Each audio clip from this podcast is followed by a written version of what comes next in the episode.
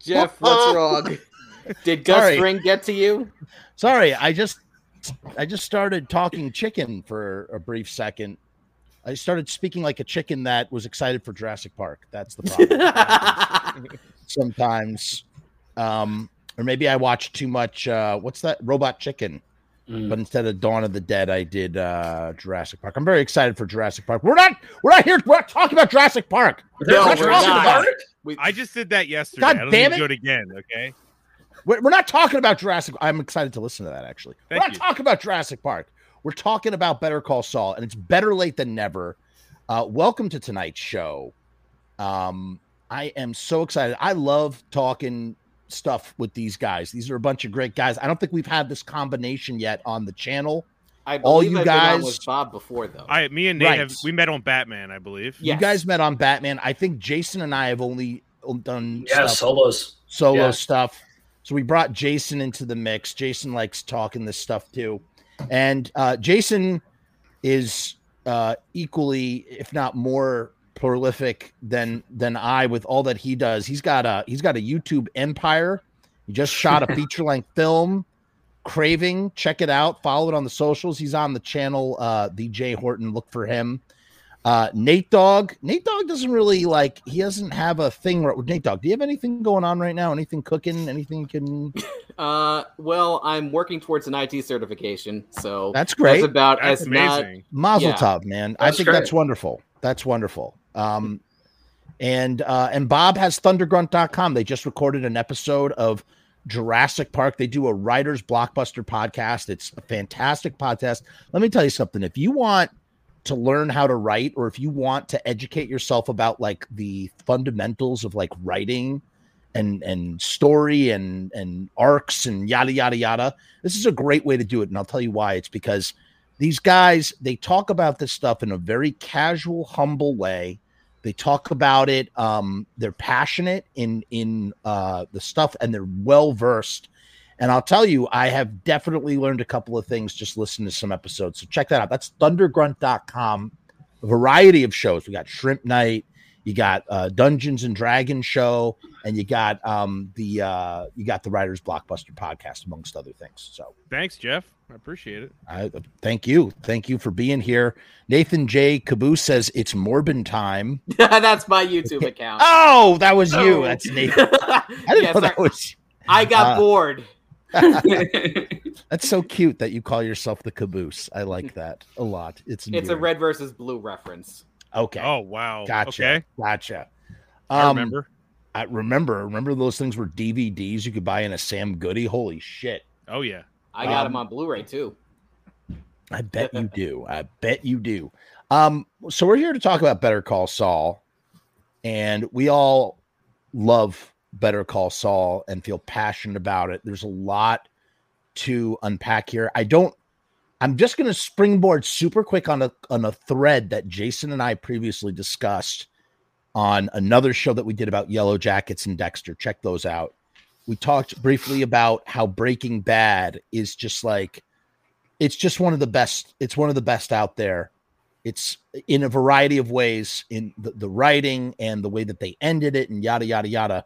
And the reason why i'm bringing that up why i'm referencing that and you can go find that clip somewhere on the channel but the reason why i'm bringing that up is because um B- uh, better call saul is within the same solar system right? In that kind of way. It's a and direct we- prequel. It's a direct prequel obviously but we have expectations Oh, you mean Which- quality wise is what you're saying. quality wise yes. Yeah. it's in the Okay, same yeah, yeah, yeah. quality solar system and we have expectations. We have you know hopes dreams. We're i think we're all blown away by what we've seen thus far. Um and i guess the best way to do this let's do organized thoughts via round table. And i'm going to start us off with a question a prompt. Um do you um are you happy thus far? And uh is this where you thought that we were going to go with better call saul up into up until this point? What were your sort of you know what did you what do you think? Anybody wants to start? Go ahead. Oh. Well, I'll, I'll say I when I s- when I started out, I had I had not low expectations, but I didn't know what to expect going into the first season. And right away, like two episodes in, I was like, "Oh, this is going to be great all the way through." Um, somebody once described uh, they were talking about swingers and Made, and I think it's an apt comparison between Breaking Bad and uh, Better Call Saul. They said Swingers was a very very good movie made up of great moments and Made was a Mm. great movie made up of very, very good moments. And I would say Better Call Saul is the latter. You know, it's a great show made up of very, very good moments, whereas Breaking Bad was a very good show made up of awesome, excellent moments. Nice. Like I like I don't think like I love Better Call Saul, but I don't think it hits the operatic highs that Breaking Bad did. But I think it's more consistent and a little more nuanced in the storytelling and performances. it's a bit more subtle. It's a Mm. bit more subtle. Um, yeah. sorry, go ahead, I Nate. would have to agree. Um, going into it, like I wasn't really sold until like the final seconds of the first episode when like Tuco Salamanca comes out with a gun, and I'm like, okay, all right, I'm good, I'm good. you know, um, I wasn't sure where they were gonna go. I wasn't sure what crazy stuff Jimmy was gonna get involved with at the first, and then from there, it's just you know I've just been watching it, you know, kind of just forgetting that Breaking Bad existed and just you know just following Saul's journey and just loving every aspect of Bob Odenkirk's performance. Yeah, uh, I was gonna say I, I, I agree with everything you guys said, especially Jason with the good bad thing. That's great. That's exactly how I would describe it. I actually, in total, I actually prefer Saul, and the Yeah. only re- and I'm not saying there's nothing against Breaking Bad. I just absolutely I prefer Saul, and I can divorce myself from its connection to Breaking Bad. But the reason I think I prefer it is is because I'm the whole show. I am completely perplexed at the true nature of Jimmy. Like Hmm. I, I think I feel Mm. like I had Heisenberg figured out, you know, to some degree, maybe midway through Breaking Bad. But to this Yes. day, even now where we are on this last released episode, I still don't know where I where I sit with Jimmy and where Jimmy sits with everyone else. That's Like a it- great point. Like I, Great point. like that's so that intrigues me and that keeps me going on this show pretty hard. I, I also think the secondary characters in this, I mean, they were really colorful in Breaking Bad and they were really good, but you know, like uh like Kim Wexler in this, I mean, that's a Mhm. fuck, that's a, a banger character. I mean, just so awesome. She totally is. I think she Um, feels kind of the same way too, right? Like her perplexed she's perplexed So is am I married to a psychopath Right. or And, a good and, man? You know, she doesn't know. Um, and, and, and where I'm is not she? so sure and what is because- she? She Yeah, what does that make her, right? yeah, yeah, that was my bone. That's my bone to pick. And let's listen. Let's save Kim because Kim is a Cool, whole cool. other. Okay, she's a whole okay. banana. She's a whole Yeah. banana. yeah. Um, I have to tell you, initially when I heard they were doing the series, I was like, "Why? What for?" Yeah. The why is Um, Bob Odenkirk. That's why. I mean, Yeah, yeah, yeah, yeah, great, Saul- great if answer you to. think about Breaking Bad. Fine. Saul Goodman never gets a moment where the show is about Saul.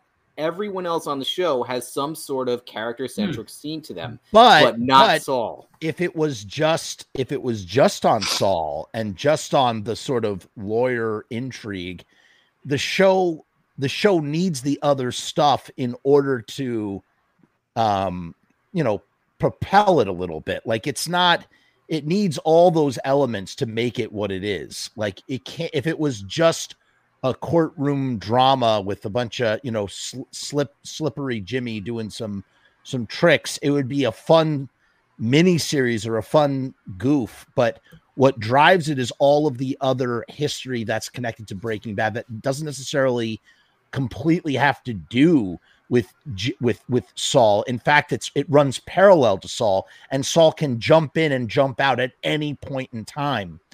Um, what I really, I, I was just kind of like, I just didn't know what to expect. I, of course, I was, I'm along for whatever ride those guys do because I just, to me, Breaking Bad is it's the be all end all gold standard of just great serialized drama television. It's the best, dude.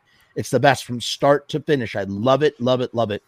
And so if the same team is coming back and they're gonna explore frankly, and you know, I'm kind of prequels kind of annoy me in general. because like I don't need to know the answers When to a bunch start? of shit that you know. Yeah, Kidding. Star Wars. Right? Yeah, I'm kidding. right. Excuse No, no, but you're right though. It's kind of like why, like, like, in, like, don't tell me what we already know. Tell me something new. Um, but you know, I I, love guess that's what makes Here's a good some prequel rock salt. series. Yeah, but As a Patton yeah, but this is what makes a good this is what makes a good prequel series, right? A good prequel series g- g- uh tells you something that you didn't know instead of telling you the thing that you did know. And And, this- I think Better Call Saul does that in his spades. Exactly. It tells you you don't know jack about Saul Goodman because you don't even know his real name. right. right. Right. Very true.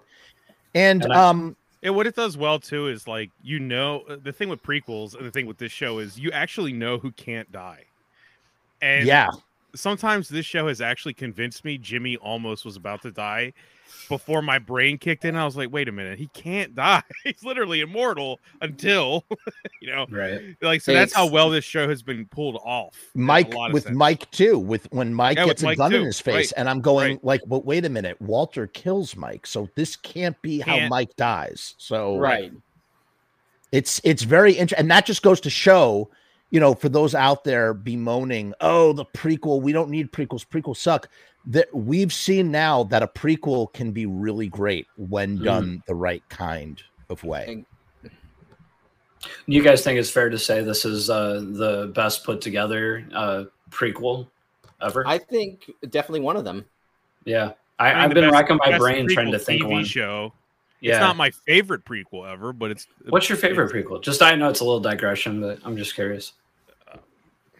I, I don't know. I don't. I don't. I didn't mean to get into put you on the spot. don't wanna get I'm not gonna. Oh, when no, Harry won't- met Lloyd, I won't- I he likes when. Harry met Lloyd. I I don't completely hate it. I don't completely hate it. The It's most- not a good movie, but the most useful prequel in the history of prequels. Let's do a prequel to Dumb and Dumber. Number, The most like we need to know Which how they- those hey, guys met. which they We retconned out. The the Farrellys retconned out in the sequel to Dumb and Dumber. Right, there's a sequel too. Yeah. Oh my god. Right. That's true. There is a I mean- sequel as well. I mean, prequels don't have a very good rap. I think a lot of times we forget a lot of them exist.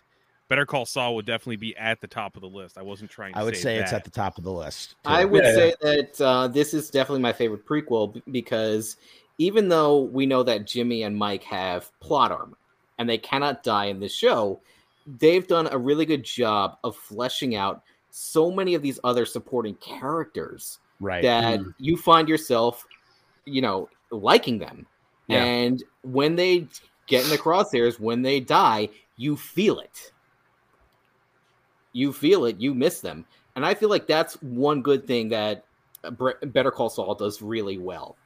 Michelle in the comments here. Shout out to Michelle. She's saying, I think I'm enjoying Better Call Saul more than I did uh, Breaking Bad, and I was obsessed with Breaking Bad. I there's a lot of people that agree with her. Yeah, I I do. I, I, I do. I do. I do. I, I, lo- personally, I- for me, I it's love Breaking, Bad, all the way. I love Breaking Bad. I all the way love for me. Breaking Bad, but I'm I'm well. You know what? I won't say more, but I'll just say I'm obsessed with Better Call Saul in a different way. I'll tell you, the end of season five had me just like digging my nails into the chair. Like, oh my god, that episode at uh at Salamanca's ranch Mm, down in Mexico fuck. was just so. So good. I mean, talk about nail biting uh TV. Where you know what's funny? People were ranting and raving. I'm not going to obviously no spoilers.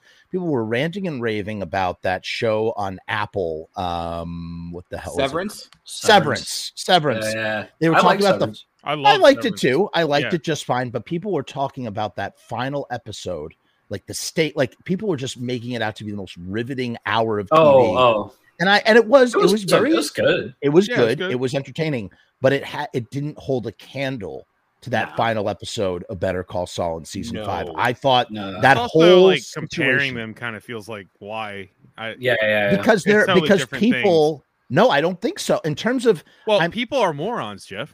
yeah, but I'm just, yes, people are morons. But I'm saying that that I, I was expecting what I when when I read that online, I was expecting what I, Right. I was immediately thought of Better Call Saul when Yeah. when I saw that, and then I, I- was expecting something that would give me the same feeling because I'm thinking, wow, it sounds a lot like that episode of Better Call Saul. So maybe I, it's I going to don't give me the think you same can feeling. compare a cliffhanger at the end of the first season of a show that just started versus the end of the fifth season of a show that's a prequel to the greatest show you've ever seen.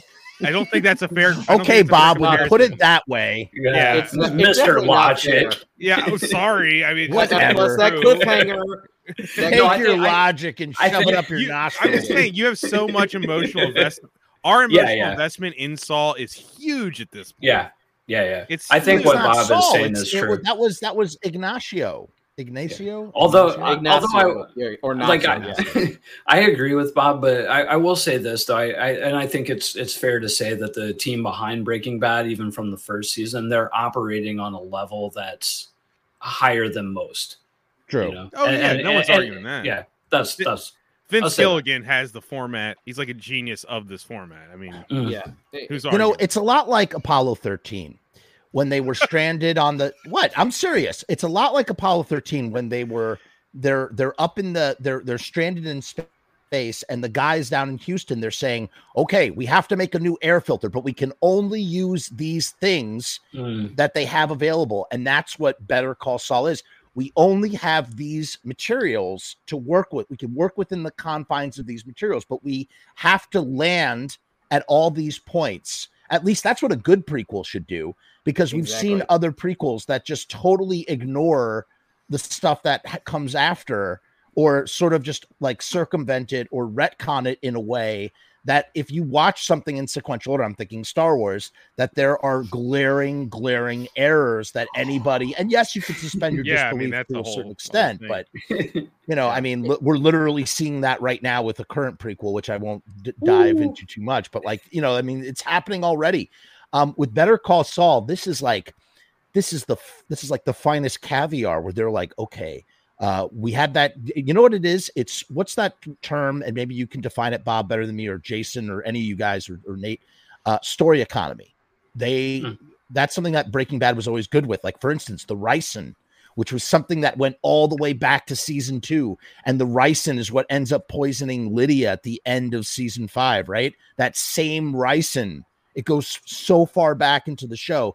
They're very good with story economy. Let's take elements that we've established that we already have and then fold them back into the show at a later time. And they do it tenfold because Better they, Call Saul. I don't know what that term is, but yeah, it's definitely a meticulous level of detail to keep track of where all of these parts are, even something as small as you know that small canister of ricin. Right. You Right. know, like they were always cognizant of where it was and who had it. Mm.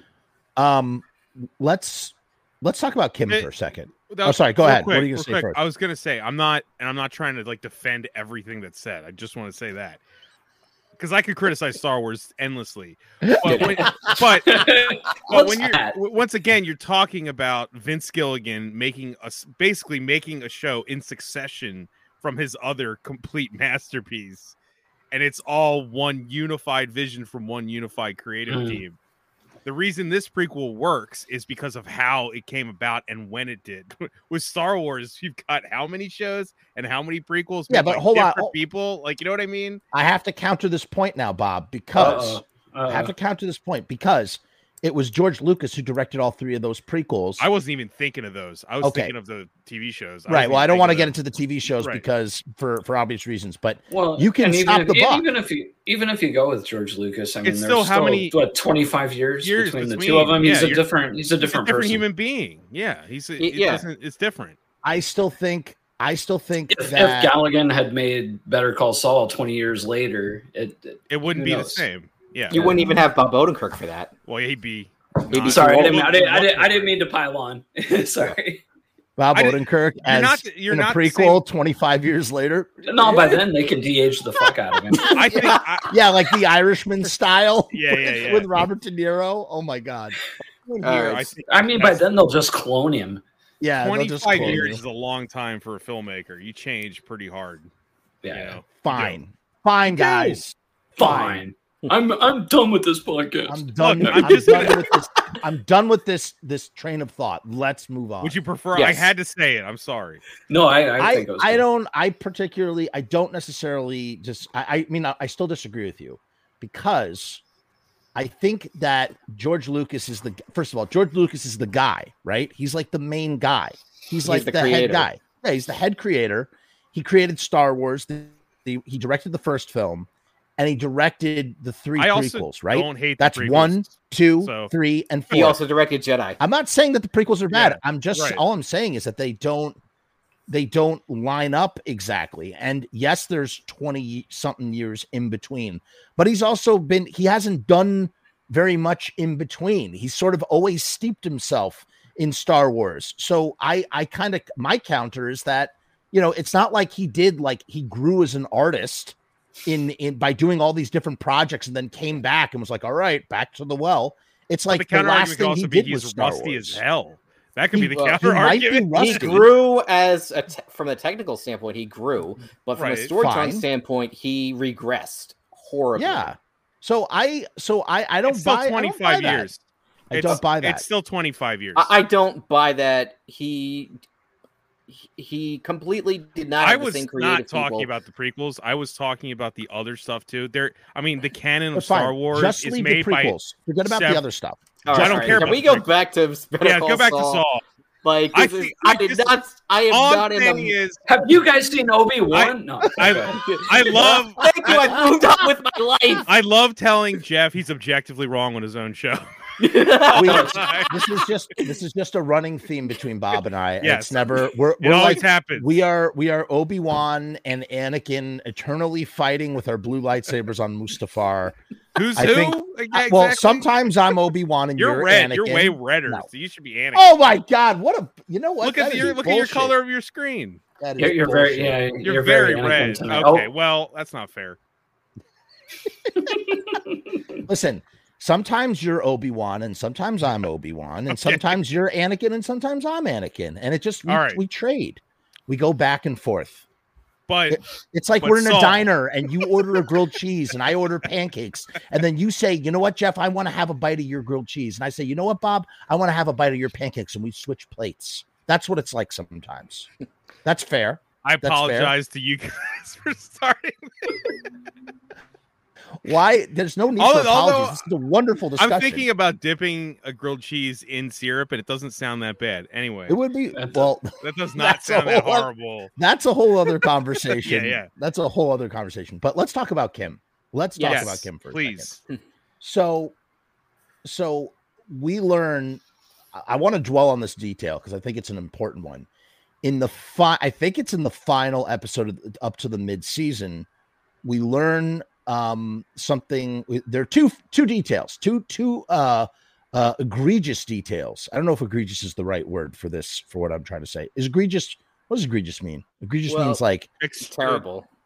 is it terrible? Because it's not it has a terrible bad. It, it it has a bad connotation. It has a bad con- sure. okay so the positive connotation of in- of egregious whatever the that synonym is okay i don't know what it is but uh glaring glaring details two glaring details are Extreme, extreme, extreme thank Right, you yeah, thank yeah. you thank you Outstandingly bad or shocking, according to the Oxford. yeah Dictionary. that's okay Like i Nate wasn't said, using it yeah, right i i was right there. afraid i had a feeling i wasn't i that's why i wanted all right. to Well, what are these details? Let's two, discuss. de- two details one the license plate of kim's mom's station wagon is nebraska that's number one Mm. Number two, um, we find out that Kim grew up with a grifter mom Mm. who was all about scheming. And suddenly, this one scene, and remember, I don't know if you guys commented, somebody commented. I said, I'm nine minutes and 30 something seconds, or so. I said I was uh this amount of time into that that episode of Better Call Saul, and I was blown away by the character stuff. And basically, in this one opening scene, in this whatever, this 10 minutes or however long it was, after five fucking seasons, they basically summed up, or not summed up, they they unraveled and gave so much, so many layers to Kim. Exactly what we were just talking about with Saul, like trying to figure Saul out. Who is Saul? What is Saul about? Same thing with Kim. And those all of those questions about why she's with Jimmy, about everything gets answered in that scene in an instant. It's brilliant. Discuss. Yeah. Yeah, I totally agree. Um, before we get in, wasn't there something in an earlier season with her and her mom where this yeah, there, there was remember. one Oh, yeah, flashback. yeah. But- yes, yes, yes. But but but this I- wasn't covered. Thi- right? Okay, this the Did first we know that she was a flashback- grifter in the in the in the No, no, no, earlier no. one? I don't No, remember. But the first flashback we saw was uh, Kim's mother um, had taken forever to pick up Kim from some sort of uh, recital. That's right. That's And, right. uh, yeah, yeah, yeah. Right. Kim knows right away her mom is drunk and refuses to get in the car with her.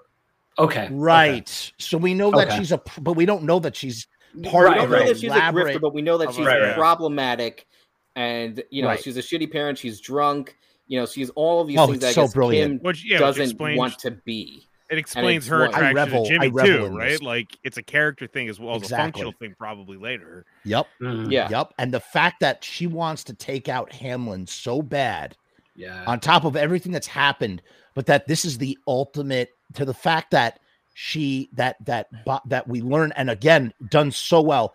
He sees Saul sees, and again, you know, we're, we're we all write here. I think every one of us has written in some way, shape, or form.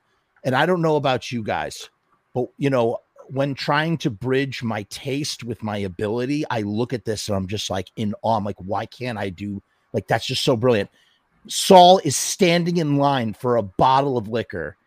He sees the guy from the commercial or whatever with the cast The cast, yeah. and freaks out, and we don't know why. And it's just like I'm sitting there going, Yeah, "That is so fucking brilliant!" Oh my I- god! there's a lot of times in the show, Hmm. especially recently, where the show has superior position to the audience. Oh, Where I'm like, yeah. or I actually worry, like, did I miss? Am I forgetting something? Did I miss Yep. something? and, Yeah. and then I Well, invariably the show always to that point, itself. I actually do want to point out a, a recurring thing that I've that I feel I've noticed about Kim in my rewatch um, in preparation for tonight. I think Kim really does have it out for the one percent and well well off Sure. people, including Mhm. Howard. Like Sure. um and it's like you know she winds up working for for Mesa Verde, but she even winds up scheming with Jimmy to to foil one of their plans. Mhm. Right. Um, and she's very you know, conflicted. she joins Jimmy on his uh, schemes, especially when they involve uh, wealthy people like that Ken Wins investor in season two. Mm. Um, and but she especially has it out for Howard, um, Yeah. not just because he's wealthy and you know born on third base thinking he hit a triple, but because he literally tried to kill her career twice for things that were not her fault. Um, The first was in season one with the Kettlemans. She gets them uh, the most sweetheart deal to so so that they can go to jail and get out in time to see their kids and still be a part of their lives. They reject it. Howard banishes her to the mailroom. A year later, when Right. Jimmy makes that commercial without the approval of his bosses at Davis and Maine, Howard punishes her Mm. Right. Yeah. banishes her back to the mailroom. So that's twice. So she really does have it out for Howard. Do you think that now everything I agree with everything you're saying? Do you think that also on top of that, it's as they're giving us the stuff with her parental problems that Howard is sort of like a surrogate shitty father figure or parental figure Mm. that she has it out for on almost He- you know emotional or metaphysical level like the, He could the remind her against of the father that of the absentee right, father right who like just left him. like that is sort of a you know an underlying character motivation that they've give, they've just drip fed to us but haven't said directly Bob, You I think that's a valid point. yeah, Yeah, I- yeah. I mean that's what You're I onto pulled from there. it at least uh, yeah Jeff No, that's good. That's good.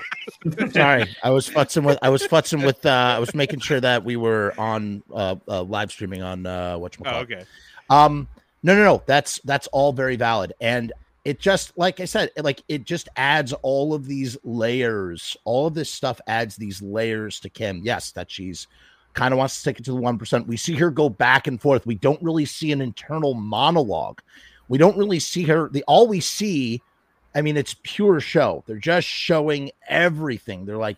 She's like, I, I, this is the best day of my life. I'm only making seven hundred and forty-five dollars per K for per whatever, um, as a public defender, and this is the best time of my life. And it also sound, you know what it also feels like? It feels like atonement. She is atoning either for what she's done with Jimmy or something that occurred before Jimmy, and maybe that's going to come out maybe may, like how does she end up being a lawyer from being a grifter you know with in the grift with her mom? Maybe there is some cataclysm that happens in her past where she goes i need to try and do something make a good a change in this world. Maybe she ruined somebody's life in in in, in before and so She her becoming has- a lawyer like in a- or or just being from you know the you know a hick town in the middle of nowhere with no prospects maybe that motivated her to do well enough to get into law school.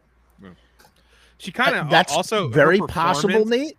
Her performance is really informative like here it, too, it could because like, like it could be as simple as that. I, i'm just not i'm not trying to shoot down anything that you've that you've put in here but the No, pieces are there enough. for it to be that simple. I was just gonna say, like her performance seems very pointed in that Rhea Seehorn always looks either guilty or mm. unsure. Yeah, Like yeah. that's Yeah, and I, I- like that's the like I think it's a very pointed performance of telling us of how she is and where she's coming from. Because the guilt I- on her face is epic every episode. she she is I, I i think maybe she is atoning for something and It could here's the thing She's like Here's a the- vampire and a like kind of like Angel or something. She's constantly brooding. i get that i've never seen the show but i get that joke because i know that was always like the the, the The commercial the about- constant brooding, right? yeah yes Um, but when we're left with first of all i thought the penultimate mid-season finale i thought the penultimate episode was actually the mid-season finale and when The, the he nacho, rushes the nacho. no no no when um when when when jimmy call, when saul calls kim and says it's off d-day is off because the Oh. guy has a cast and we don't know Oh. what that means but in my head and this is the one part that sort of falls a little flat for oh me Oh wait he freaks out because he's trying to frame uh he's trying to ruin howard's life and he needs that judge to look and he needs the actor he's hiring to look Right. exactly like the judge and Right. because the guy doesn't have a cast right yeah, yeah that's why he freaks out he freaks out because that Right. one detail could fuck everything up Now, this whole time that this is happening, I'm thinking in my head, Kim is not in Breaking Bad. And no probably the probably the the biggest question from better one of the biggest questions from Better Call Saul um was what where what happened to Kim? Because Kim is such a central Well, i was- just had that that's- thought all right, all right, all right, all right. Never Hold enough it, hold by it you for guys. one I would- I second. would- Isn't, isn't that the biggest question of Better Call Saul? What's going to happen to Kim? I mean, Right. I think so, but at that's my this point, I think so. But that's Yeah. my point is that I'm sitting here going, okay, it, we're gonna. This is the mid-season finale. Whatever's gonna happen to Kim has to happen now, and then hopefully the back end of season six is either dealing with the fallout or dealing with like all that stuff. Give us that cataclysm now. I want it Mm. now. And when that happens, there's a moment, and it's a defining character moment. And we've talked again. I, I have to hit up Jason here because we've done this, and I think we've done this as well, Bob. The, we've had there are these moments where these characters, it's like the defining moment of when they decide this thing, it changes everything. And for instance, have we all seen Dexter? We all watched Dexter as much Most Dexter of as we're gonna watch. Yeah. So when fucking when when when Deb decides to kill um LaGuerta instead of take Dexter in, it like ruins the character of Deb. That it's a jump the decision, shark moment yeah, to jump the shark moment, or you know, another. They're just moments like that. These big character moments where the character's either going to succeed and be great character or fail miserably. Well, And I think we just saw that moment with Kim. I- right, I- that's that moment where when, she turns when, when she's in the car and turns Yes, around, that, that's that what I'm was saying. that was the moment yes. she sealed her Yes. fate, whatever it may be. but But that's, not I, a, that's not a jump the shark moment. no, no, no, no, no, no. but it I- could be no. if it if it if it crashes and burns, it turns into a jump the shark moment. It turns into if it doesn't land properly, then it becomes a goof. It be, or not a goof. It just becomes it's, a just- it it's doesn't land. yeah yeah. It doesn't land. well land. that all depends what happens next Deb Can doesn't land because she's ultimately the thing that we've been waiting for in Dexter this whole time. When it, what's gonna Deb gonna do when she finds out that Dexter's a killer, and we know it's coming? And what does she do? She lets does him nothing. go, which is She- so con. It's it's completely contradictory to the to Deb's character. However, Yeah. Kim, we as we just were talking about, we don't know. We're still trying to figure out Kim. So when Can she I- does this, makes this decision, we don't know we don't know how that's good how that cookie's going to come out of the oven yet but we know that it's that fucking decision but here's the thing that kind of it wasn't a letdown but i kind of was I kind of, I, I was a little. I kind of thought she was going to get her comeuppance or whatever was going to happen to her. I thought it was going to happen in that final episode, and it didn't. And and that's Yeah. me setting myself up for Yeah, yeah, expectation. dude. I, I, know. don't. Can I I run my don't. thought with you by you Yeah, guys yeah. now? Yeah, yeah. Alright. In all of the um, Cinnabon scenes, where Mm. do they take place? What state do they take place That's in? why I was saying the license plate, Nebraska. Nebraska. Nebraska, right. Um, I was Oh. watching Yes. the breaking see, while I was waiting. I was watching the Breaking Bad recap. Jimmy actually says right before it, it- not Jimmy, Cinnabon in Saul in his Nebraska. last- why would he be? Why would he feel lucky to be in Nebraska? Mm, because Maybe Kim's there. Kim, Yeah. mm. because Kim is probably in jail. She's either in jail or she's you know gone back to Nebraska. Mm. Um, I think when I saw I that, think that whatever license it is- plate of her mom. Sorry, go ahead. Oh no, go, I, I was gonna say whatever it is with her though. I, I we're we're not gonna find out till close to the very end. It's gonna happen penultimate. It's gonna happen. Because It kind of disappoints me. No, no, because that's the biggest don't think question so? left. Uh, I think it's. I agree with Jason. It's the biggest question left. It is, Yeah. but I Absolutely, it has to wait. they're the they're they're gonna save it. They're gonna save it. They're the, the other it. the, the other flip side to this is one thing we've seen throughout the show is Jimmy has destroyed everything he's built. right. Um, and even in this episode, he literally destroys his own class action Sandpiper lawsuit. Just, Mm. just to- Kim's Kim's the just- last thing to destroy. exactly. So Well- Yeah. it, it is entirely plausible that Kim dies in the next episode. I I don't hope think they- I don't I- think I don't she's think gonna they're gonna- die. I don't feel Mm. like they're gonna kill her, but it could happen. I don't know. I don't know. I'll tell I think you it's why. gonna. I think it's gonna go the way of the sh- like the shield. You know, No, no, like no. it- it I don't up. remember that. I haven't seen Shield. I haven't seen Shield. All right. Well, I won't say it then. But, But here's the thing: we've been seeing Nebraska Cinnabon, uh, uh, G- uh Gabriel. What is it? Gabriel? What's his name? Gene Takovic. Gene. Gene, yeah, yeah. We've we've been seeing these these aftermath of Breaking Bad flash forward things, and here's the thing: that license plate in Nebraska has to be connected to after Breaking Bad. So they're gonna tie up Gene Yeah, yeah. with Kim. That's what's gonna happen. think- yeah, I do agree. I just think it's gonna happen towards the But end. But I thought that we would see. I, I'm like, give. I, I thought, you know what I thought would have been so cool if if the final end or the final the back end of the episodes just basically Gene kind of takes over. Mhm. You know, we see the end, we see the fallout with Kim happen in the first half of season six, and then Mm-hmm. we're sort of left. What's like what's left after that? What's left is motherfucking uh Gene, which happens don't know. after Breaking Bad. And I mean, you're not. It's like that could happen, but I, I feel like doubting Vince I- I Gilligan at this point. so. I'm not going to do that. Like, I'm open to whatever he does, but I really think that it just makes perfect sense to keep her around until the last minute. The. Gene story Totally. arc And, is- and s- I, I'm, if I'm a betting man, I'm pretty sure that the second to last episode will wrap up the prequel arc proper, Yeah, right. and then Yeah, the actual series finale will be dedicated to wrapping up the Gene arc. you might be I, I can agree with that. it because if you if you, You look be right back at Breaking that, yeah. Bad, those the flash forwards were always bookend devices, like always Yeah.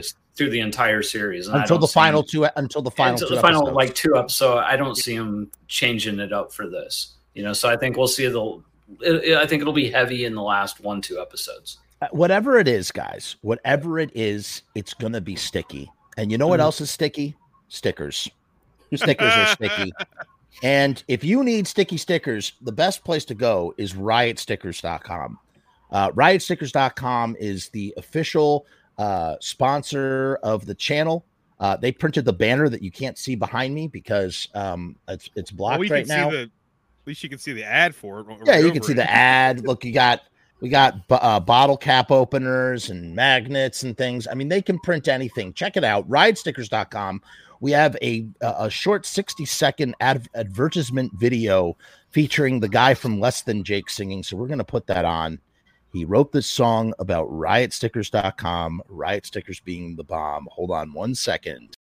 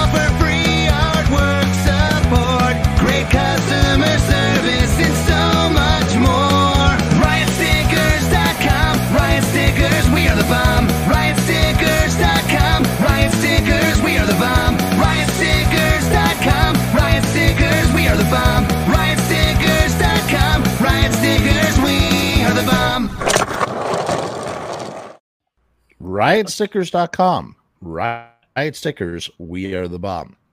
It's catchy. Um, anyway, It is. Better Call Saul. Oh yeah, oh yeah.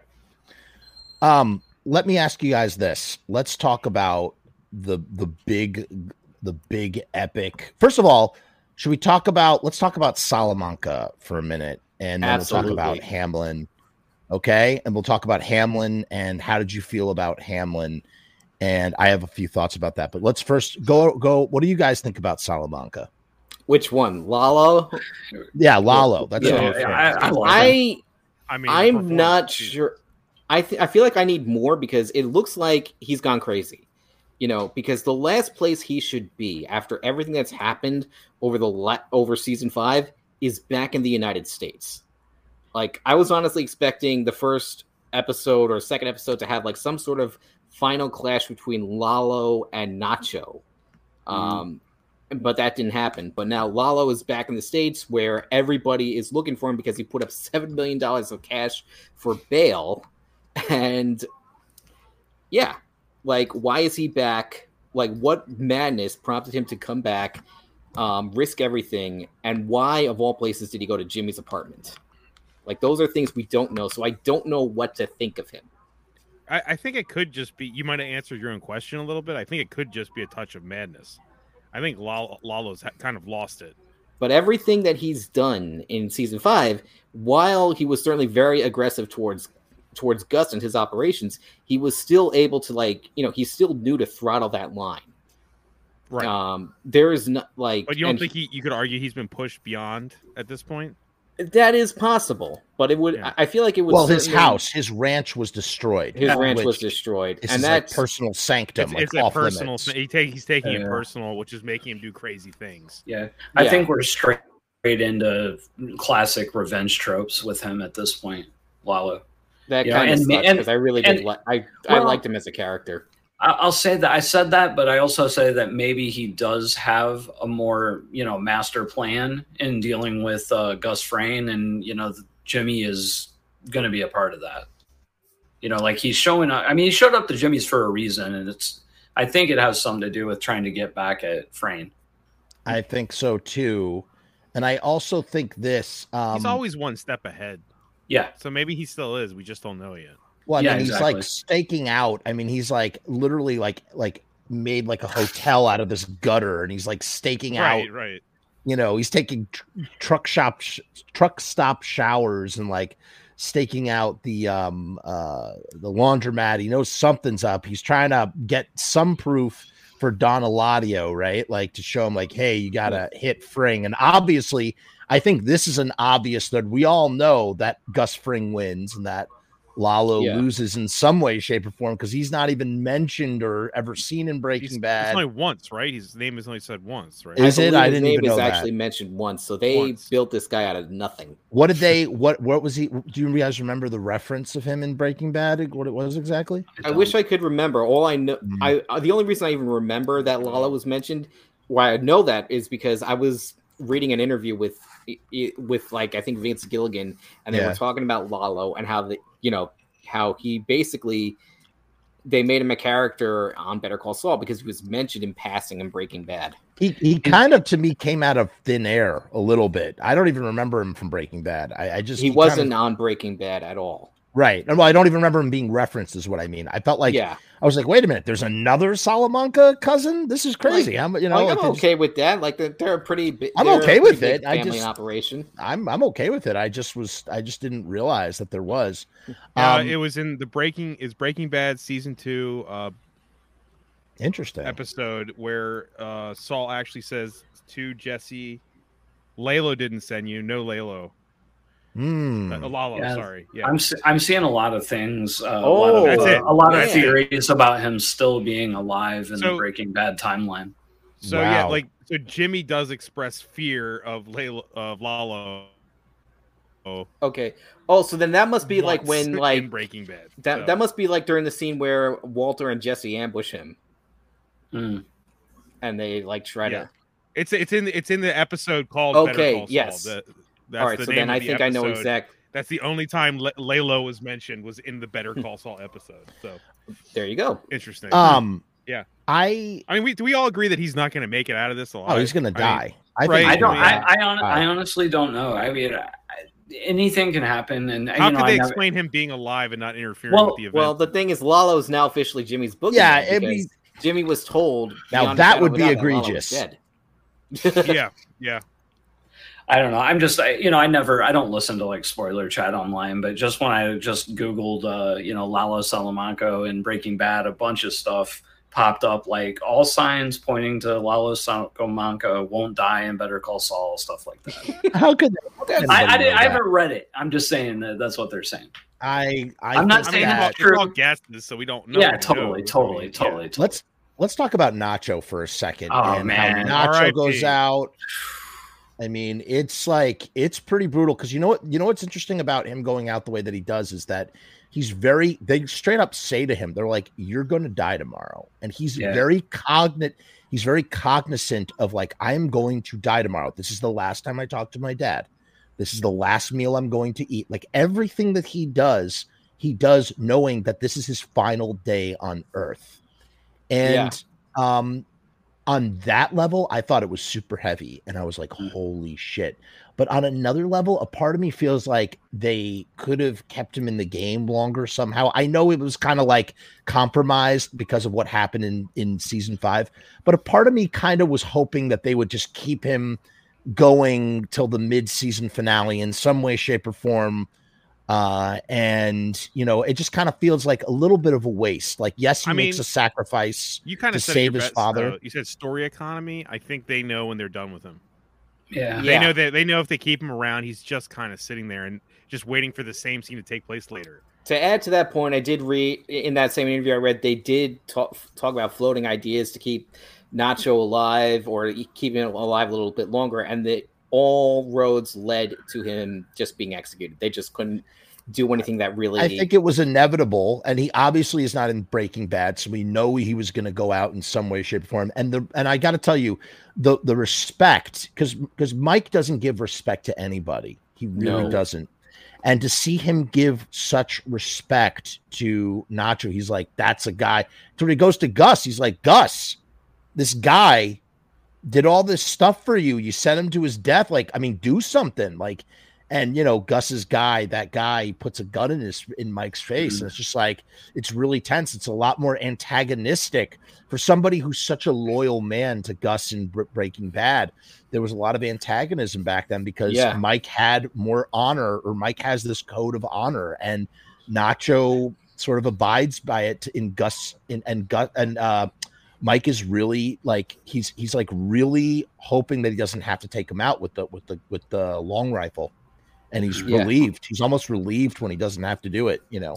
to that point, you know, Gus certainly says in response to Mike, he says, you know, he has my respect. The problem is that Gus has to keep up appearances with Sal with the Salamancas and Don Eladio until he finally, you know, because he's still like years away from putting his grand revenge scheme into gear. Which is so sweet and delicious to know what's coming in that kind Yeah. of way and the backstory behind it. And I'll tell you this too, like are, are we done with the with the with the better with the Breaking Bad Better Call Saul universe? Probably. Who knows? But I got to tell you, if there was one thing that I would want to see them explore, it would be uh Gus Gus's time in South America, or like even if it oh, was for like a, sure. just like a mini series. Give us like give us like three episodes or something. Just give us like a like it's not something that needs to be going on for seasons, but just give us a little taste of, of that. You know, because to that point, you, one thing that uh, Don that Hector says to Gus after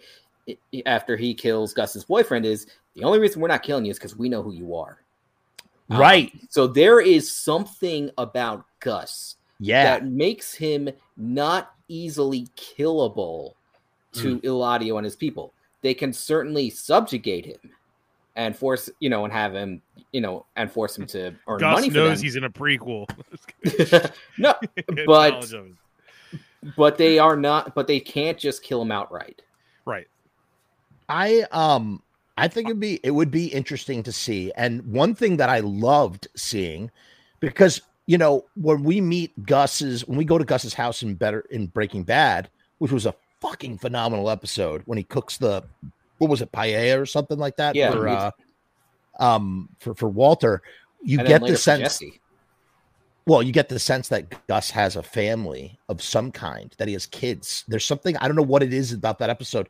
I thought he had like kids. I thought like he had like a serious family life, and we realized that it's all a facade. And I, ha- have we ever talked about the fact that Gus's chicken that his cook was his lover? Did we ever talk about this? I no, we haven't. In fact, No. it was I only recently explicitly I don't know. confirmed on Better Call Was it? Saul. Yeah, Oh, Lalo. that was it- confirmed. there's a conversation between, between Lalo and Bolsa where they talk about you know Gus and, and his loyalty, and Lalo makes an offhand comment. You know, maybe we wouldn't be so suspicious of Fring if uh you know if they hadn't if he hadn't killed his boyfriend. They- Yeah, man, Oh, they were shit. absolutely that, that, lovers. That, went, That that went went- right over went my right head. over my head too. Are you Holy shit. serious? I'm Yeah. dead serious, Jeff. I just no, no. rewatched this last week, two weeks Dude, ago. It's it's you know, I got to tell you when I watched him when I watch when you see that flashback, there's the emotion, the level of revenge that he goes to. I always His- sus- it's it's that never said, but his heart is broken. It's been it's a lover, out, dude. It was his, stomped that was his love. That was his. Wow. love, okay. dude. Okay. Yeah. Okay. Damn. which explains which explains also you know the fact that like you know um the, the, gus doesn't have any there's you know i thought maybe that he was a failing man until we see the that flashback and we see that that is not the case at all and we it's further elaborated on in um in in better call saul with the Yeah. houses Wow. and everything Yeah, Everything he yeah, I does is a didn't, uh, facade, but that. at any moment, I can he's watch that ready to go to episode now with that information I'll have to- Yeah, have to- have to, I have to do a rewatch anyway, but yeah. it's going to blow your mind because it's like you know he's when he when you see the when you see the loss on his face it's not just because of the you know it's like three prongs right it's that's my love uh i my love for chicken and like the chicken thing is even though that like gus even though it's a facade gus Yeah, he's loves into it. chicken he cares. he loves his chicken. business. right Yeah. he cares about the chicken and he loves and making meth. and he loves meth so those three loves are all consolidated into one Is meth or person money. right I was gonna say I don't know if he cares too much about meth itself. but he cares about money and power and Money all, and three, power, all three right. of those things Yeah. are represented in that person and uh uh uh what's his face uh uh salamanca blows it blows it away in one shot Mm. and the, the the look of loss on his face and that's what again why breaking bad is so brilliant because they never say it they never say that, that it's his lover but there's just this tiny little inclination that like there's something why is he so sad like beyond sad because look at how cold and reptilian gus is in every other aspect it's the only time you see him show emotion Mm. and it's just really it it layers the character you It know does. layers the character. Um, do, what do you guys think about seeing this stuff of Gus in in like like this episode with like the fake house and the staff and all that? I, I loved the it. gun. You know, he's like it's, like- undressing. it's a real good how the sausage is made type of thing, right? Mm. Yeah, Like how how did how did it all work? You know, we're finally get, the, Yeah. get that chance to see it. Yeah. It, it's um, like it because I I was saying this earlier, but yeah, it shows that that Gus is always at war with with Eladio and Salamancas. He is always fighting this war of attrition, and he is ready for every possible contingency to make sure that he comes out on top. Mm. You know what else I noticed in that scene? Which again, just like all the subtext that's not said, there's no conversations. It's just from observation of watching the strain.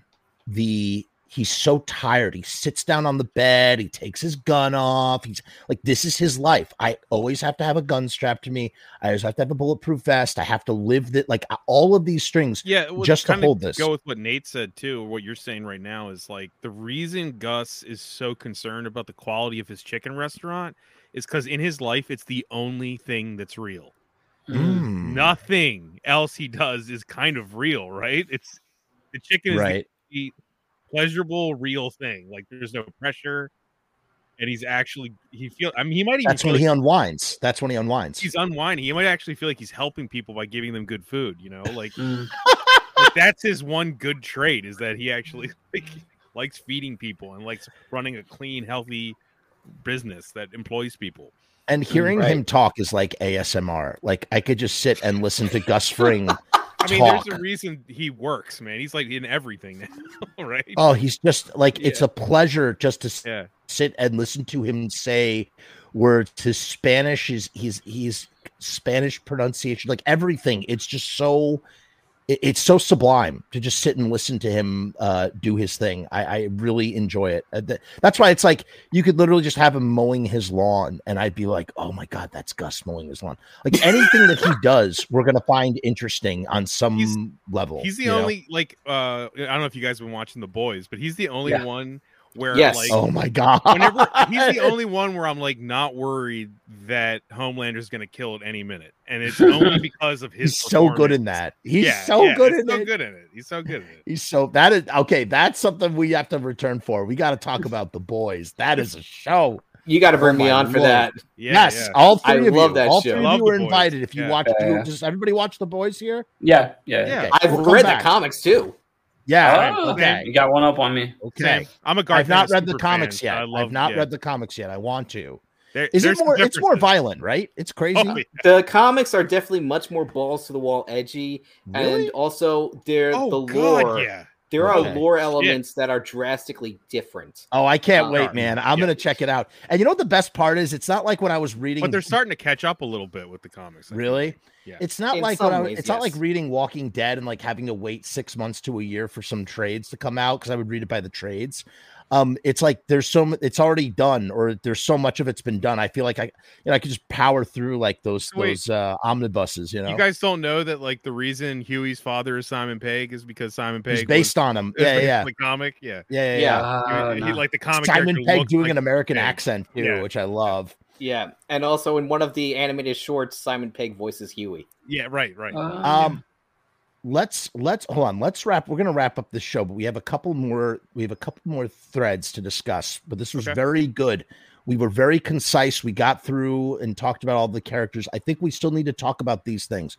We need to talk a little bit about Mike. We Hmm. need to talk about. I guess we need to talk a little bit about Saul. I mean, we kind of been talking about Saul, but like, I mean, it's all about need- Saul, right? oh, We oh, gotta we got to talk talk about, about Saul, Hamlin. actually. Hamlin. Hamlin. Hamlin, Let's. Oh, yeah, yeah. Hamlin's next. Okay, Yes. look, I want to ask you guys this. Um, I have to tell you, this is where again, and this is just me. I'm speaking only for myself. Um, I, uh, I did not want Hamlin to die. I was upset when Hamlin died. I wanted Yeah, Hamlin's agree. life to be ruined.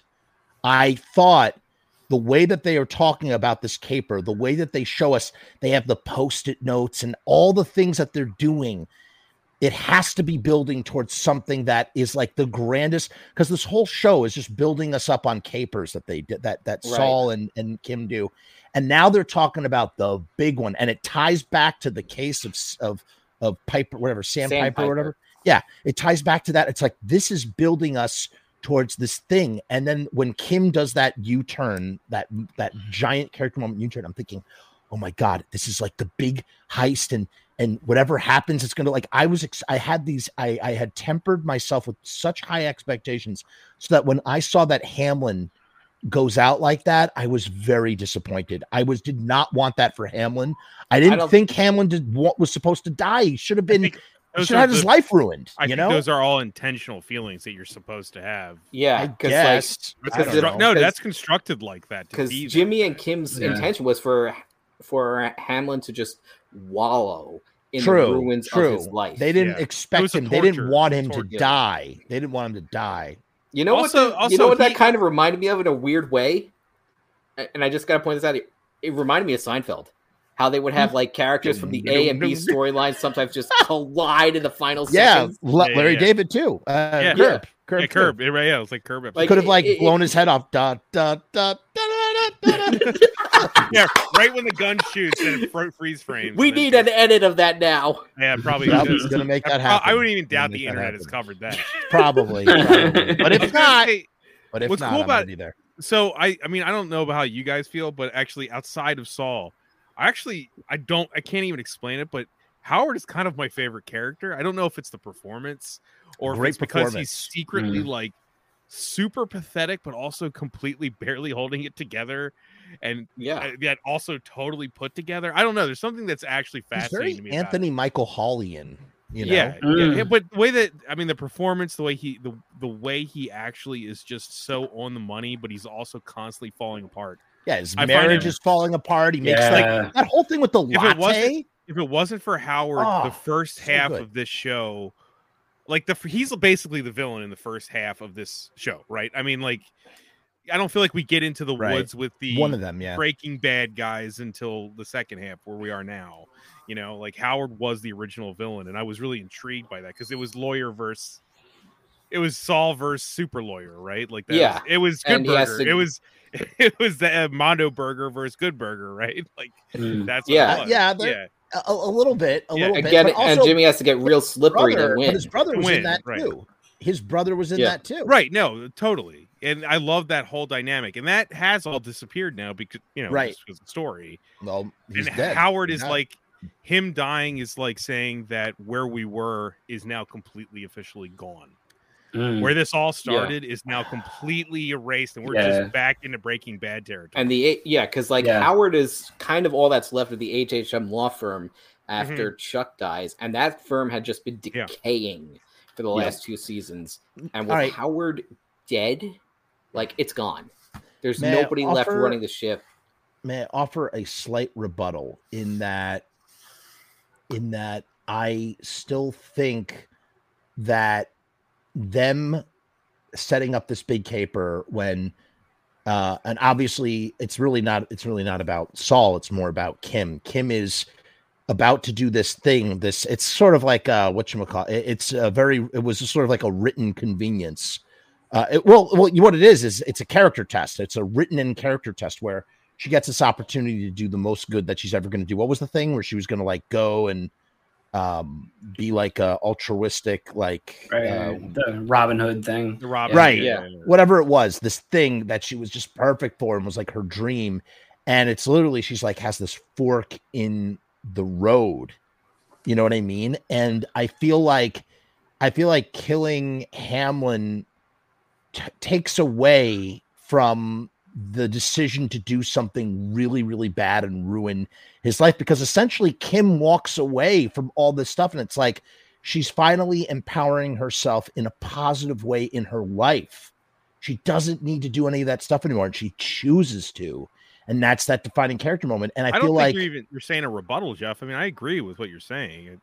Like, right? You know what I mean? Like, you're not. I don't think that's a rebuttal. I think okay, totally Howard dying leaves so many questions about where what are Kim's motivations from here on out. for yeah, a lot of this stuff. Yeah. What, what is Jimmy going to even do? What if I don't know if they're going to make it out of that room? I mean, Jimmy will. Yeah, Jimmy will, but we don't Like, know about but Kim. What are their motivations now that true. H and M is gone? H and M, like you said, it was flailing. That is that's not a threat anymore, right? Sandpiper is basically up for grabs. Right. Yeah. stuff, right. So well, wait, wait, wait, wait, wait, wait, wait, wait. But now enter, and here's something else I don't think we realize. Here's another twist. Not only do we have the Gabe, what is it, Gabe? Is it Gabe? I keep forgetting his name.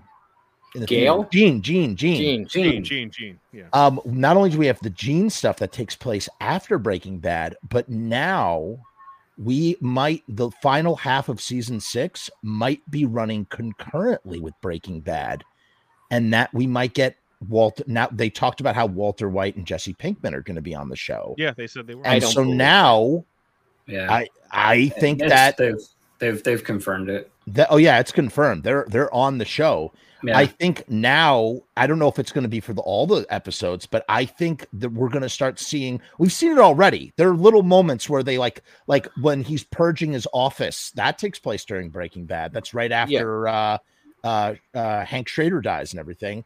Yeah, Um, it's like it, So Breaking It's Bad what- is happening concurrently right now. I think I think it's going to in the final I, ha- half. I of haven't season watched six. Breaking Bad. well, since, hold like- on, stop, because I'm pretty sure that to, if I Bob. remember the You timeline I've correctly, seen it. I just haven't- Rewatch it. Rewatch it. Jeff, know. Jeff, to that point though, if I remember the timeline of Better Call Saul correctly, I think it starts in 2003, and only about two Oh. years have passed in uh in sort of the Jimmy origin story. So I'm not sure if we're right now running concurrently with Breaking Bad, unless they unless I'm wrong. There might be a time jump. There might There be a could be a- time jump. There could coming- plausibly be a time jump. But And right all I know is not. I think that we're going to get some stuff that's concurrent with Breaking Bad. That obviously things we've never seen before in Breaking Bad, just like we got in the El Camino. We got that scene uh, uh, The to- hotel with scene. Walter White, Mm. right? Um, which really was not. I think was kind of like a stunt. I don't really know what it did to enrich anything. It was just, I oh yeah, Walter White's there, awesome. You no, know, I- like I think it just it, it kind of you said to me when we saw that movie that like all those flashbacks are like the Breaking Bad, Bad cast members. Yeah, we watched that at the Draft House. Mm. yeah, yeah, yeah. That's you, right. and you said Yeah, to yeah. me after we walked out that like those flashbacks were almost like the characters talking, to, coming to Jesse like ghosts. And I feel like that one Ah, yeah, it- that's it's like- true. That's yeah, it's yeah, like yeah. I did say that. Walter kind of telling, you know, reminding Jesse, you know, think smarter, think bigger, you know, because it's Right. right. before he goes to get uh, the rest of that money from Mm. the neo Nazis, Right. and he basically with the hidden gun. So that's kind of what the point of that scene was. Right. Um, Jason, what do you think? About uh, Hamlin? I mean, uh, I mean, yeah, Uh, Hamlin, the, yeah, the yeah. back six, whatever. I I th- I think we're firmly into Breaking Bad territory now. Not necessarily in timeline, but I think it's I, I I I think a lot of the lawyer stuff that we set up in the you know first couple of seasons, it's all gone. Like we've said, I think it's pretty much from here out. I I think their motivation is going to be survival, um, as far as uh, Saul and uh, Kim go. I mean, there's definitely going to be an element of survival for sure. 100%. I mean, Right. the thing I do want to point out here is we know Jimmy survives. Yes, and I do obviously. feel like Kim is the last, is the one thing, the one person that Jimmy truly does care about. So I, I'm kind of, you know, if she dies during this show, why would he still be in Albuquerque? I think, okay, here's a prediction. I'm making a prediction. Is it possible that he does, that there's something happens between the two of them where she ends up taking the fall for Jimmy? Yeah, and she goes that's to possible. jail. She goes to jail. He does not.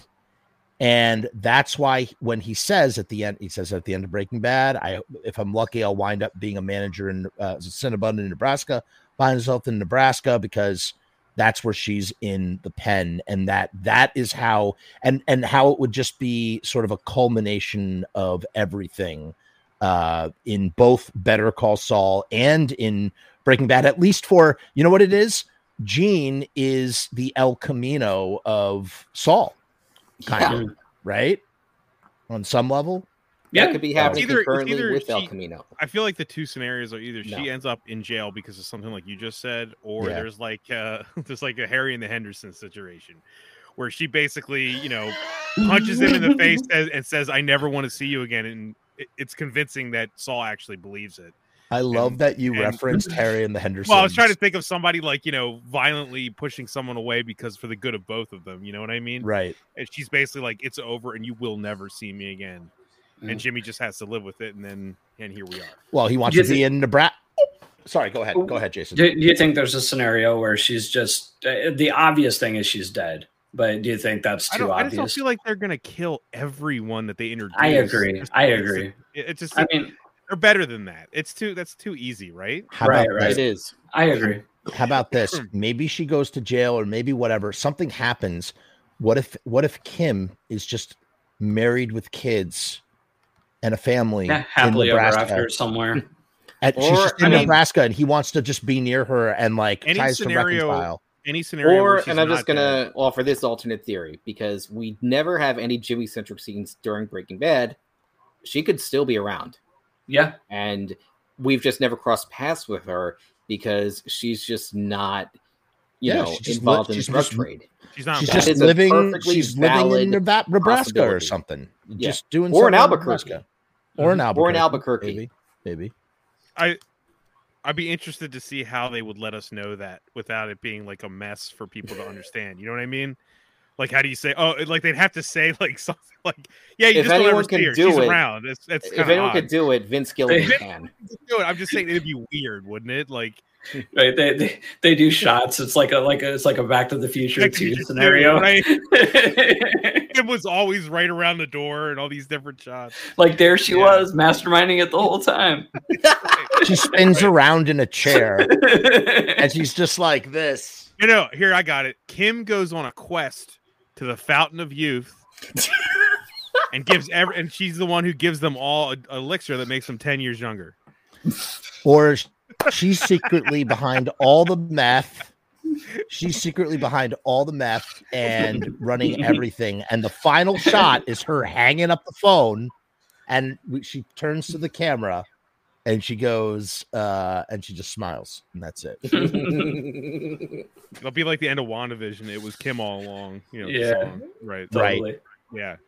I mean, Um, I, I just feel like final. I feel Sorry, go I feel like if she, as long as she's not dead, her being alive and in any situation where she's not with Jimmy just adds to Jimmy's pain or Saul's pain throughout Breaking Mm. Bad.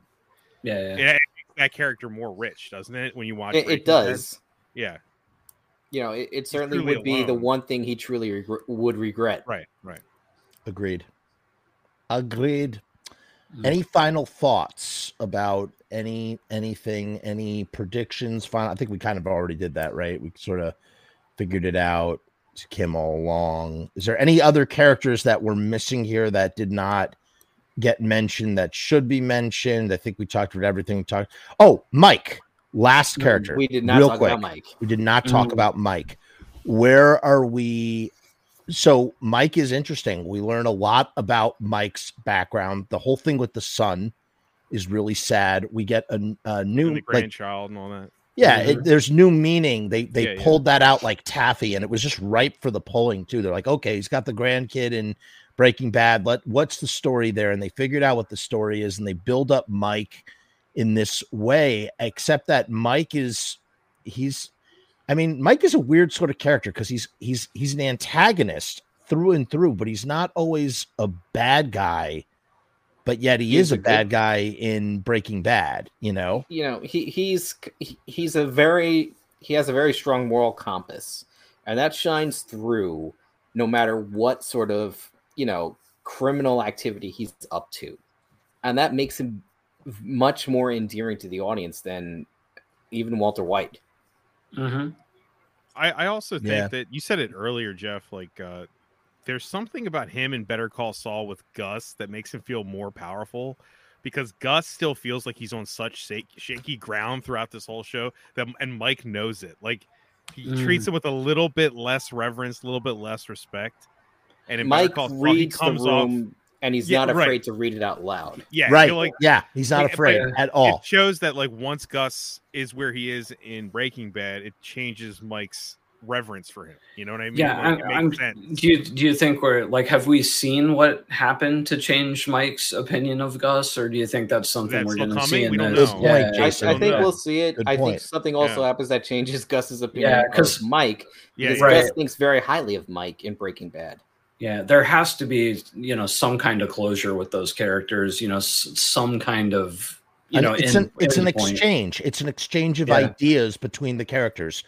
It's an you think it's exchange gonna of be like like maybe Mike saves him from Lalo or something like that? Like something happens very there, possible. or- It's Yeah. very Mike, take, Mike taking Lalo out makes sense to me, but I, you know, Yeah, it could be anything. You know what it you know what it could be? It could just be that all of the eggs are in Mike's basket and Gus is at his mercy and Mike chooses to give the eggs in the basket back to Gus and it creates um it just as I said it, it creates an exchanging of ideas between the two characters about each other.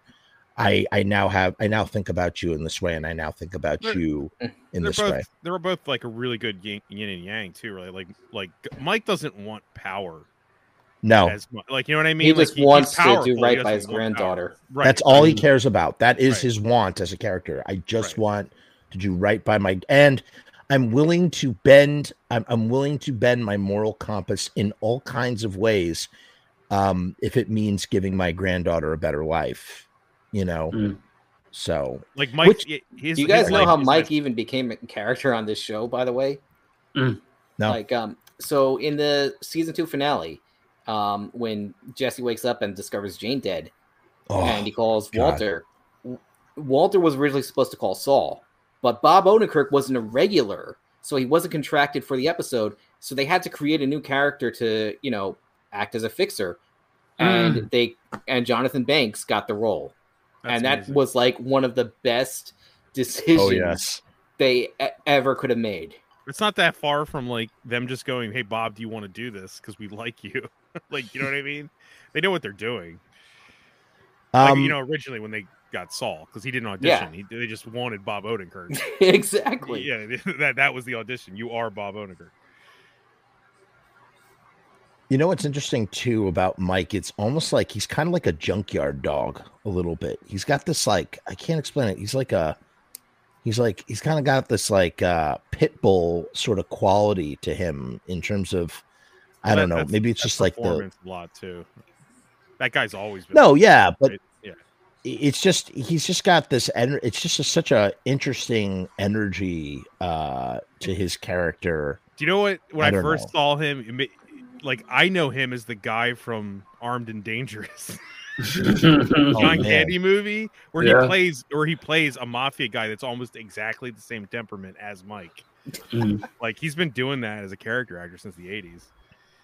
Um, what was I gonna say? Oh, and one other thing about his character. It's it's interesting how his his stake in life now compared to when he was uh, his origin story about corruption and his son and taking the money and how like you know or whatever like the whole thing with like the you know being a crooked cop and like how that like that is kind of manifested into where he is now in his life. Like did he ever imagine that you know he would go from being a cop to doing what he's doing in this kind of way?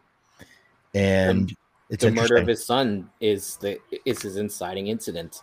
Mm. yeah for sure for sure um i think we did it guys i think Yeah. we did it that was pretty good uh that wasn't three hours either which is nice right isn't that nice Yeah. a nice clean hour 16 minutes It's that's good too because like it's a lot of guessing too. 'cause we haven't seen. Yeah, yeah, because we haven't seen no it. that's Yeah. true the, the back end now Yeah. guys Conjecture. for whoever who watches this in the future, we will return to sort of um, what's the word process process. Better Call Saul is a series where it Therapy. off. Here's the thing: remember, people, we we're going to see things that happen after Breaking Bad too. So it's another layer of wrapping up Breaking Bad.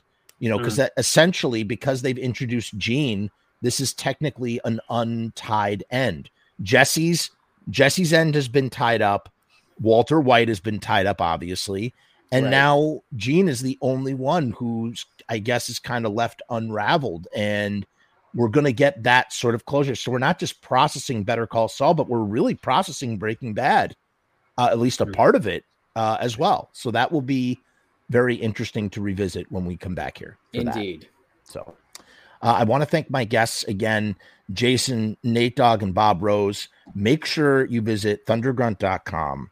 Make sure you just think kindly of, of, of Nate Dogg and wish him well on his IT. Uh, on, on his Kick-ass IT shirt, certi- too. Yeah, Thank you. IT Appreciate certification with his shirt. kick-ass shirt. And uh, make sure you also subscribe in addition to Thunder Grunt, the Thunder Grunt channel, uh, to the Jay Horton. Um, Jason does lots of interviews with filmmakers. If you're into filmmaking in general, we talked about how Thunder Grunt is, you know, a great thing for writing stuff. Uh, Jay's, Jay's podcast is great if you are into micro budget movie making. Uh, he talks all about the ins and outs. And he's a guy who makes money making movies um, and micro budget movies. So check that out as well. I, I was watching Jason's stuff before I had any connection to Jason. I was a fan. there you go. Oh, Like, thank I you. didn't. Even, I didn't even know. Like before I met Michael and Sophia, like I was watching your stuff. so. And I just Oh, want cool. you uh, listen, no one's going to understand, but it's never mind. I don't know what I'm saying. All right. Um, I'm going to guys stick around for two seconds. I'm gonna do our little Patreon thing. okay. Uh guys, for anybody who doesn't know, we say peace and hair grease on the show. And I'm gonna do Patreon. Hey guys, what's going on? It's Jeff. So I've decided to make a Patreon. What is Patreon? I don't know how to define a Patreon. Let me look it up. Patreon is a membership platform that makes it very easy for creators to get paid for the things that they're already creating. I want to do it full time. I want this to be my full time job. In my efforts to make that happen, I've set up this platform. Is it going to work? Is it going to be successful? I don't know, but I would rather try and crash and burn than not try at all. The goal is to create enough passive revenue so that I can continue to do this full time uninterrupted. Why? Because I love to do this. I love creating content. I love making videos. I love shooting films. I love doing podcasts. In case you couldn't tell, I love to talk and I never shut the fuck up. So right now I've kept the Patreon incredibly simple. There's two tiers, and that may change in the future. The Murdergram is a simple way to extend support for all of the hours and hours of free content on the channel for nothing more than a dollar. 38 cents goes to Patreon. What's a buck 38, eh? It's less than a cup of coffee, but it's a great way that you can show support for very little effort. When you divide that $1.38 by the hours and hours and hours of time spent listening to this endless drivel of content, the dollar cost average works out. Next up is the YouTube casualty for $6.66.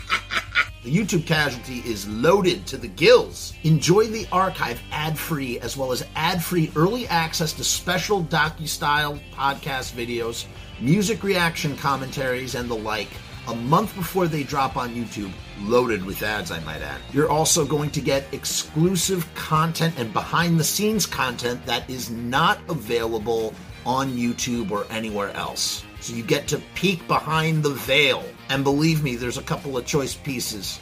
Most of all, more than anything, whether you join the Patreon or not, I just want to thank each and every one of you that comes to the channel, that watches all the shows, that leaves comments, that participates, that subscribes. That's really the most important thing. This is just trying to find a way to earn a living as an artist. And with that, thank you for my TED Talk. Join the Patreon because we need you! 66 cents.